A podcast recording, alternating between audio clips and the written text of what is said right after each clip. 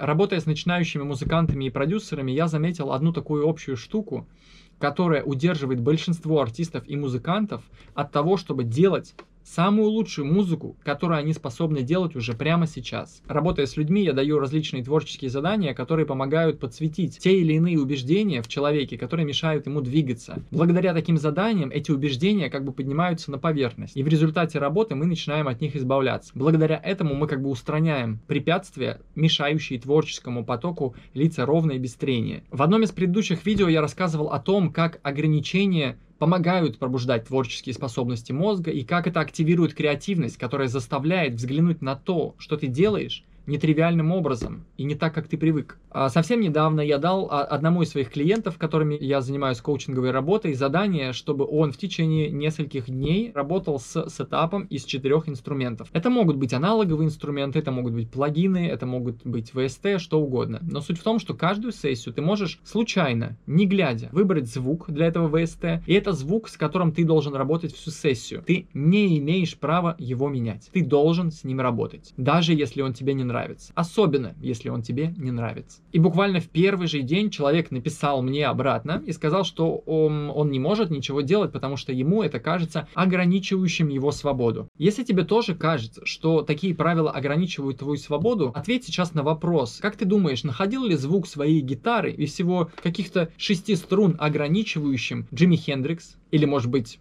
Эрик Клэптон или, может быть, Курт Кобейн? Находил ли ограничивающим его творчество звук фортепиано Моцарт? Или, может быть, Билл Эванс? Или, может быть, ограничивающим творчество считал звук своей трубы Майлз Дэвис? Или, может быть, Дэйв Гролл из Нирваны жаловался на то, что звуки барабана его, ну вот как-то не вдохновляют? Конечно, нет, что довольно интересно, правда? Все хотят найти какой-то потрясающий звук, какой-то потрясающий синт, какой-то потрясающий сэмпл. Но в этой бесконечной погоне важно помнить, что один только потрясающий звук сделает твою музыку потрясающей. Понятное дело, что какой-то интересный звук может задать направление, да, вектор, подарить какие-то мысли или идеи насчет музыки, но дело совсем не в звуке. И такой поиск какого-то звука зачастую является следствием убеждения о том, что звук может стать каким-то прорывным элементом в их музыкальной карьере. Звучание, да, комбинаторика элементов, да, но не звук. Суть в том, что величайшие и известнейшие музыканты этого мира, человечества, были своего рода вынуждены вынуждены исследовать весь доступный им ландшафт звукового пространства, который им предоставляет их инструмент. Они были ограничены своим инструментом и выражали себя внутри этих ограничений. И это касается любых инструментов. Величайшая музыка на планете была создана простыми инструментами. Фортепиано, гитара,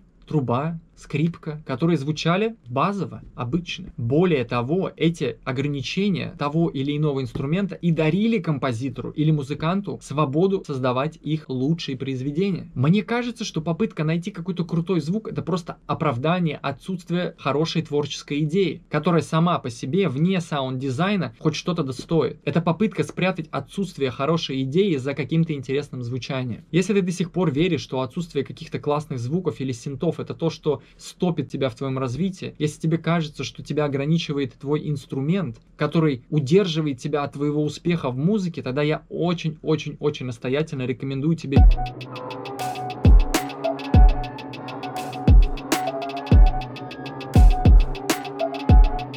переосмыслить вообще свой подход к музыке и начать использовать ограничения в качестве инструмента, который усиливает твою креативность. Потому что креативность это естественная способность мозга, которая существует для того, чтобы решать задачи, справляться с проблемами. А ограничения это и есть одна из проблем, с которыми креативность очень успешно справляется, если ее использовать и активировать. Для того, чтобы справляться с ограничениями, мозг будет активировать креативность, позволяя тебе получать результаты, о которых ты даже не мог и подумать. Поэтому, чтобы ты тут не просто сидел и смотрел, как я разглагольствую, и либо спорил со мной, либо соглашался со мной, я предлагаю тебе проверить это. Попробуй в течение нескольких дней спрашивать себя, задавать себе вопрос. Начни хотя бы как минимум замечать вот этот вопрос в своей голове и начни его менять. Вопрос звучит следующим образом. Как мне найти классный звук? Попробуй думать не как мне найти классный звук, а как я могу использовать звук, которым мне довелось работать, чтобы сделать из этого что-то крутое. То есть не как мне найти классный звук, а как мне сделать что-то классное из звука, который у меня есть. Возможно, мне необходимо создать какой-то новый контекст, внутри которого этот звук будет иметь смысл. Как мне сделать что-то крутое из того, что у меня есть. И, разумеется, о результатах своих экспериментов делись в комментариях, потому что мне это очень интересно. Подписывайся на канал, если тебе было это полезно, а, отправляй это какому-нибудь своему знакомому музыканту и артисту, ставь лайк, помогай энергии двигаться дальше. Благодарю.